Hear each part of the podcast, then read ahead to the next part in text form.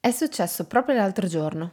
Era un giovedì o un venerdì. Faceva caldo, i bambini erano particolarmente stanchi, quindi nervosi, quindi irrequieti, quindi impulsivi. Dal canto mio io ero il loro riflesso, identico. O sarebbe stato più onesto dire che loro erano la proiezione della difficile settimana che ho vissuto. Insomma, ciò che sto per raccontarvi sicuramente l'avrete vissuta e subita tutti voi. E se così fosse, spero almeno vi abbiano chiesto scusa. Benvenuto in Mondo Genitori, un podcast creato da quattro esperte che vogliono parlare a te, che sei alle prese con un bambino e vuoi conoscerlo meglio, sia questo un bambino fuori da te o il tuo bambino interiore. Dunque, la scena era all'incirca questa. Bambino che ripetutamente rischia di farsi male ed io che ripetutamente lo raccomando di stare attento. Ma il suo bisogno innato di varcare il limite lo vivevo come una sfida nei miei confronti, un'opposizione inopportuna. Finché alla fine, come spesso accade, si è fatto male e piangendo si è recato da me cercando consolazione. E lì, proprio in quel momento, mi è uscita la cosa più meschina che si possa dire a una persona. Te l'avevo detto, visto? Ti sta bene.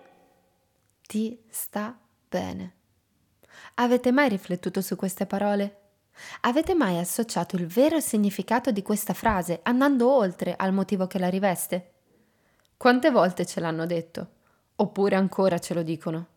Ti sta bene, te l'avevo detto. Hai voluto la bicicletta? Non venire da me a piangere.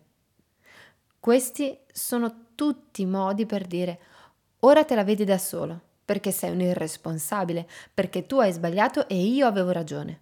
Ora per te io non ci sono più.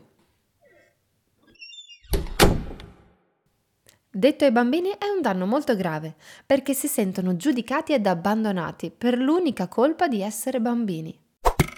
Per chi se lo fosse scordato, ogni bambino, noi inclusi, da piccino ha necessità di oltrepassare i limiti imposti, anche se pericolosi per poter sperimentare, interiorizzare ed apprendere l'esperienza appena fatta ed eventualmente evitare di ripeterla.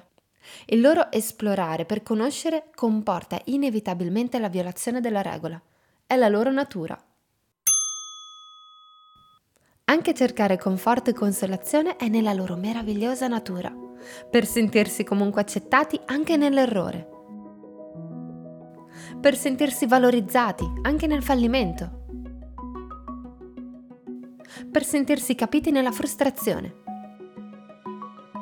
per avere conferma del nostro amore, anche quando provano a fare di testa propria. Ma se sappiamo bene quanto male fa sentirsi dire certe cose, perché lo facciamo?